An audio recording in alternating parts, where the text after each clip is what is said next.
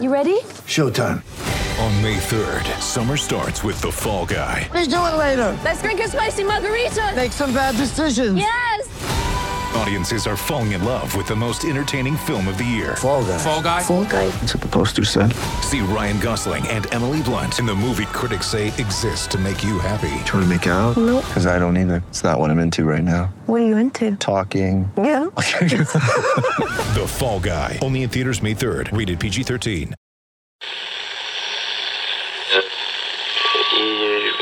Empire.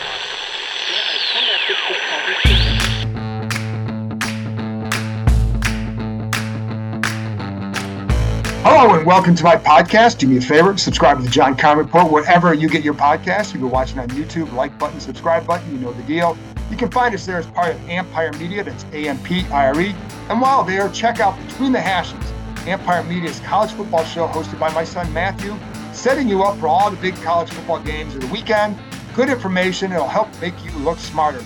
Anyway, today is Friday, so I'm going to give you the keys and my prediction to the Commanders Packers game for Sunday. Before I get there, a couple couple news and notes. So let's start with I told you I would told you I would check out some of the hot route situations and the blitzes and going back to that first third down blitz by Chicago where they ran a, an all out zero cover zero blitz um, call.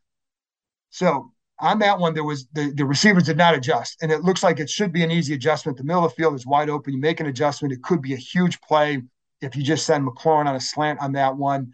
They didn't carry the route out. Wentz gets sacked. What happens? Well, the Bears give the Bears credit. On a short week, they ran something that they had not run all season. That was the step number one. So they weren't ready for to use their hot calls in that situation because the Bears hadn't shown it. So they they weren't ready for that. So you can blame whatever you want. Short week. I give the Bears a lot of credit for running for breaking a tendency on a short week, and it worked. They do have the ability to run those to run a hot route in those situations. So my guess is in the future you have something called off that. So if you start to see it, you make an adjustment. Um, but they but that is available to them. I also think, and I had one person tell me that uh, this is one area where Taylor Heinicke can help them. He has a deeper familiarity with this offense. He's been in it longer. So in that situation last week, the feeling was perhaps if he had been out there, he may have signaled something to McLaurin, just like basically, in other words, saying, I know we didn't work on this during the week, but let's do this right now. That's where the familiarity comes. You see that a lot with quarterbacks, you know, with Mahomes and Kelce. You know, those are two elite guys, but they also have a lot of experience together. And so I think that's where that that can help you. That Wentz does not have that with these receivers in this offense, and it's something, but they do have it built in. So I just wanted to pass that along. Number two, on Sam Cosmi. Cosmi still has that club on his left hand. Don't know, you know, don't know if, if he'll play on Sunday or not. As I tape this, we don't know the injury report yet. What I do know is there's a lot of talk about him going to guard. The ideal time to move, make that move is in the offseason. Give the guy a full offseason to get comfortable in there, etc. However, it is something that they would consider doing during the season if if if that club wasn't on his left hand. I think because the way you have to punch as a, when you're inside like that, and you're going to have to reach over, help the center on some stuff. That if you're not comfortable, if your hand is bothering you, it's going to be an issue. So you don't want to put him in that situation. But I do think his future probably is at right guard at some point. When that is, I don't know. Um, it you know I think it's also if Saahdiq Charles were playing better, it wouldn't be an issue. But there's there's too much inconsistencies at that spot. And I you know when when you look at a line, the three the top three positions on the line for a lot of coaches will be left tackle, center, right guard. Right guard matching up against three tech a lot. So that's where, you know, that's why I think I could see him eventually moving down there. When that happens, I don't know. Finally, on William Jackson III, the cornerback, the trade deadline is November 1st. Yes, he's on the trading block. We know that. Um, what they'll be able to get for him, I think I told you last time talking to somebody outside the organization, probably a sixth or a seventh. I think that is the expectation inside as well. I do think some teams will be reluctant to give up much much of anything for him, just because I think the feeling is that they they feel like Washington would end up having to part ways with him regardless. Um, I don't know if that that would be the case. IR is an absolute, absolute, absolute um, option here, and you could keep him around. And in case you need him later in the year, I don't think he'll be starting again. I do think the secondary has been improved by having St. Juste at corner and Rachad Wildgoose in the slot.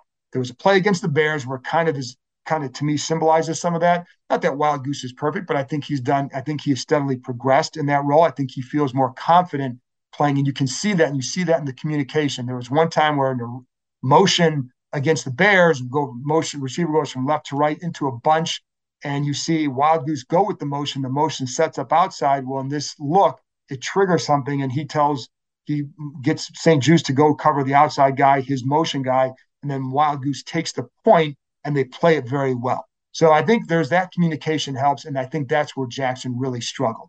So there you go. Let's get to the keys and prediction of the game. Number one key: play well in the red zone. You got to play well in the red zone. Green Bay, they know that Green Bay is going to give up some yards on defense, but where they tighten up is in the red zone. They rank eighth, they're tied for eighth, including with Washington, in the red zone defense.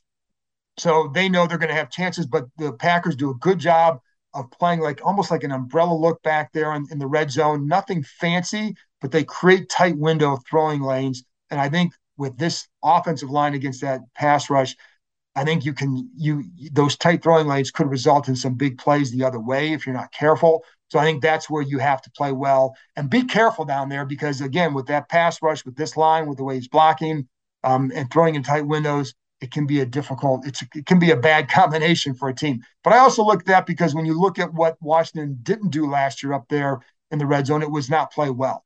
They actually moved the ball very well in that game in, at Lambeau, 24 to 10 loss, but they moved the ball well. It was the red zone where they struggled. And then one of the times it was Heinicke diving, which by common sense should have been a touchdown. By rule, it was not. And then they failed on the fourth down. And then there was another fourth down where they failed where Ricky Seals Jones um, has his guy. I think he had to run the route just a little bit better um, to, to and kind of keep coming up. But the play was there, and you know, and it failed. And and I know that Washington felt like he definitely was held, or at least had, there was pass interference, wasn't called. Um, so you, but that's another failed opportunity. And then there were a couple other blown chances in that game where there was a fourth down. I think it was from like the 27 where they had to throw to McLaurin, and it was an out. But McLaurin beats the guy off the ball. He beat him badly. It's a fade for a touchdown. Boom. There you go. But that was not the call on the play. The play was a slant go comeback.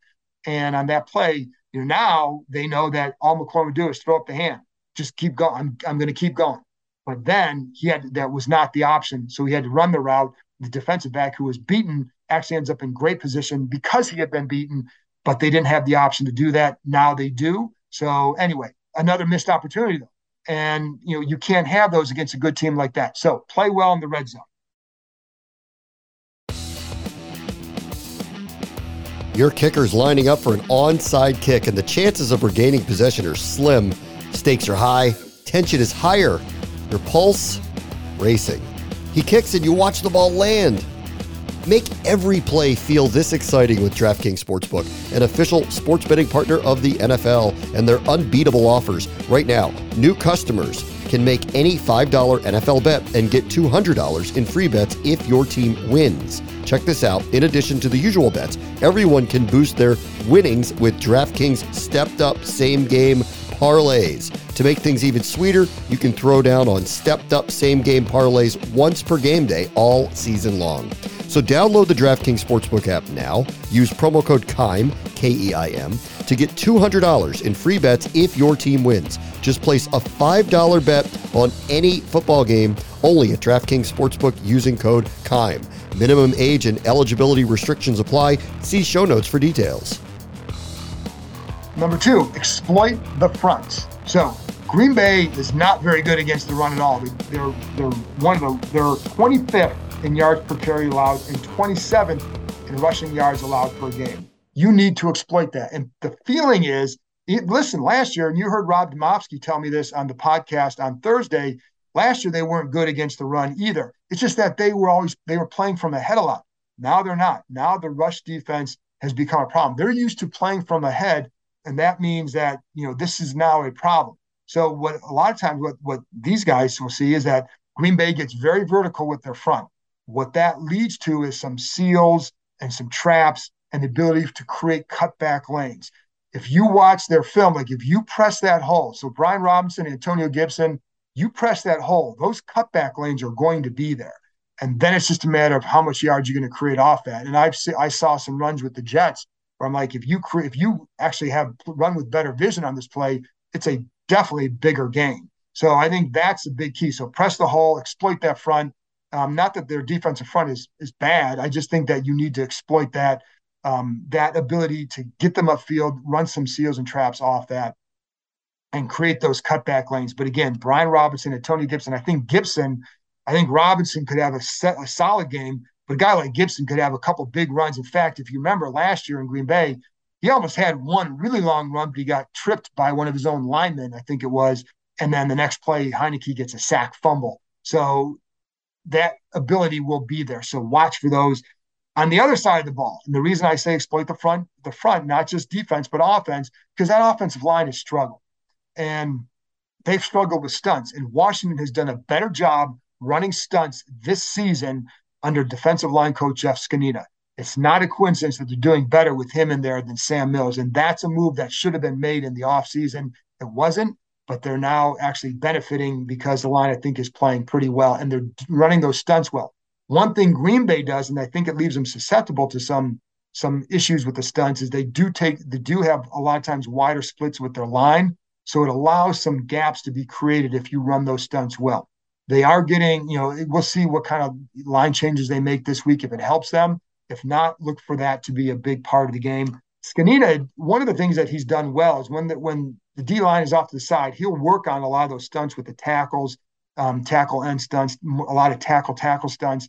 And what that has done is that because they're a little bit better with it, because they are better with it, then then Del Rio is calling for those for that action more, and it's led to some good plays. So you've got to take advantage of that and and win up front with that, and and put pressure on Aaron Rodgers because you want you want to you want to make that guy uncomfortable because he's still an all time great. All right, so the last one is contain Aaron Rodgers. Now I'm going to go start with that with by looking at the run game because Aaron Jones and AJ, excuse me, yeah, Aaron Jones and AJ Dillon are both good running backs, and Jones is averaging 5.84 yards per carry. Washington did a good job against them last year, but the pass game really hurt them. And without the weapons around him, around Rodgers, you better take care of those guys first. Because if you're not, those guys are capable of just controlling the ground and hurting, hurting you, you know, with, with Jones in the in the pass game or the run game. So you can't let that happen. You need to put the pressure for Rodgers to find some of those receivers. It's not a good receiving group. They are banged up. So that's going to be a problem for him. Rodgers is averaging a career low in yards per pass attempt. He's not successful throwing down the field. It's under 30% success for his completion percentage on air throw air throws of air yards of 20 yards or more. Last year, I think it was in the 40s, and that may be around 45%. So that's become an issue for them. But the way you got to contain Rodgers, you got to keep him in the pocket. And it's it's very hard to do, right? Because we've seen that if you're not disciplined on one rush, he's going a guy like that's going to find it and get outside and create a big play. But you've got to limit those big plays because that's been a huge, as you know, a huge problem for this defense is both that playing with that level of discipline all the time and then surrendering to the big plays when you don't. And they don't have like one thing this offense you don't want to give that Green Bay offense is the ability to play from ahead because then that's it, it plays into the plays into their hands both sides of the ball on the pass rush and their ability to run the ball and you don't want that. So one of the ways you contain Rodgers, get ahead of this team and then start to control the game that's an easier said than easier thing, easier said than done sort of situation because they haven't been getting ahead of teams. But this is a game where you absolutely need to do that. If you let Rodgers get out there early and take the lead, then it's going to be a it's going to be a tough day. So, um, but he's not he's not he's not making the big plays. Don't let them have those. Don't give them the momentum. And the problem is like this team consistently gives up big plays to guy teams and whatever that they shouldn't be doing. So there you go. Those are my keys to the game. Now for my prediction. Listen, when I look at this game, I actually think that Heinicke can give them a boost. It's not to say he's a, necessarily a better quarterback than than Carson Wentz, but the way this the way this offense is working, I think the two things that he can help them with is the mobility and the familiarity. With Carson, you got the big arm and all that, but he's not he's not as comfortable yet in this offense, and he's not you know the whole thing is use the entire field. Well, they haven't been doing that lately. So if you're not doing that, get you get the guy in there who's got some mobility and the familiarity. So you get the ball out quicker. One of the knocks on Wentz has been holding the ball way too long. I know that's been a career thing for him, but it's been true this year as well. And part of that goes back to new offense um, as well. Whereas, whereas Heinicke doesn't have that, I think he has a better sense of who he is. Go to that four game winning streak as proof of what they need to do. That's run the ball and play smart with Heinicke. Um, it's there. So, like, Green Bay's not playing well. However, this team hasn't, Washington has not played a game where you say that's just a well played game. Last year, before they went on that streak, I felt like they played a couple solid games. They just didn't win. They played better in Denver. They didn't win. They didn't convert in the red zone. Played better in Green Bay defensively, especially, but they didn't win because they couldn't convert in the red zone. But right now, they're just really inconsistent on both sides. And I think the defense is playing better. I think the defense is playing solid, but can the offense give them enough, even you know, with the Heinicke boost? Is that going to be enough if he gives them a boost with the energy or whatever? Um, is that going to be enough? I don't know because they're not playing with too many penalties, too much undisciplined play. And I think until we see them playing better consistently, I think it's hard to pick them in a game where the other quarterback is Aaron Rodgers. So that's and when you look at the Packers, they definitely have issues that they can exploit. And I, I could see them pulling the upset. It would not shock me at all. But I'm going to go with the Packers 23 17 because before I start picking this team again, I want to see them play better. And they just haven't done that consistently enough. Can Heinicke give him a boost with his legs? We'll find out Sunday. Anyway, that's it for me. I will be back Sunday after the Commanders Packers game with the voice of the Commanders, Bram Weinstein. We'll wrap it all up for you, and I'll talk to you next time.